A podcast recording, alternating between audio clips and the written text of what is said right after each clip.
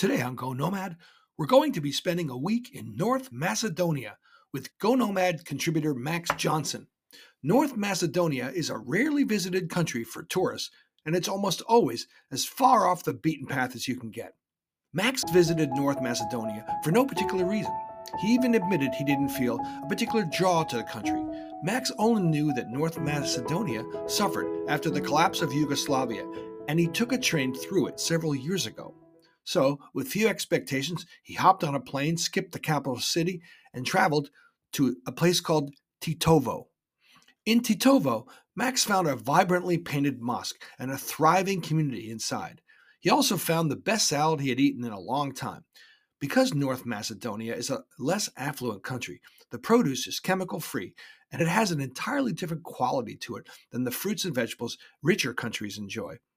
North Macedonia takes its most famous figures, Mother Teresa and Alexander the Great, and runs with them. Both have airports, museums, and highways named after them, and they even have their own museums dedicated to their successes. The tourism industry has to have something, and for history lovers, Mother Teresa and Alexander the Great are the biggest attractions in North Macedonia. In spite of this, Max thinks the most important piece of North Macedonia is the day to day living. He describes its quiet and undiscovered charm as the perfect antidote to over tourism, often found in places like Miami and Hawaii. However, he argues that these cities are the most popular because, because of online algorithms that draw attention to the same places.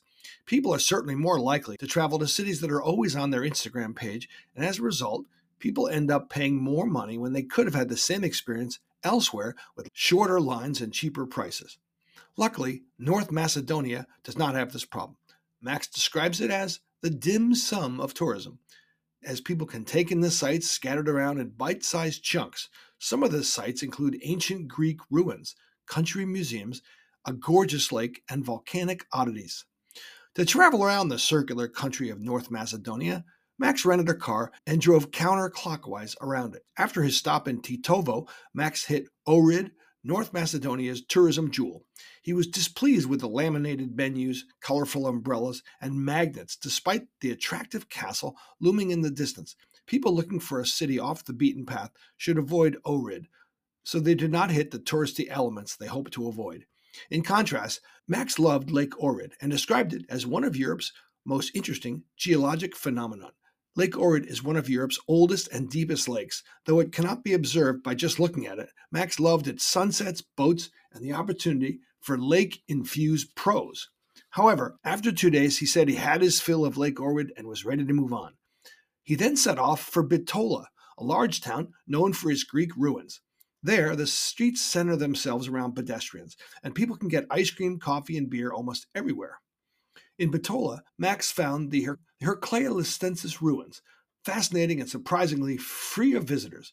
And they've been around for a thousand years and required urban planning and well crafted mosaics to build them. Interestingly, they are left out of the sun.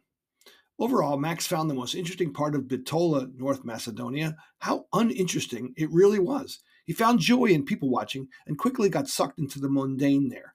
Beer was good and the people were fascinating, and that was enough for him. That was, Bitola seemed ordinary until Max stumbled upon his first birthday party. He found the children squealing, annoying, high pitched, and loud when he just wanted to enjoy a quiet glass of wine. This happened a few times, and Max quickly left the city in search of peace and quiet. As a result, he ended up in Kratovo, a small town in the northeast. He quickly fell in love with its charming cobblestone streets, bars, small market, and the nearby ravine. While he was there, Max stumbled upon Kratovo's stone dolls, a volcanic oddity. Legend says that a sour tempered spirit heard the sounds of a joyful wedding and they turned all the attendees into stone immediately. Well, now you know what you're missing. North Macedonia awaits your visit.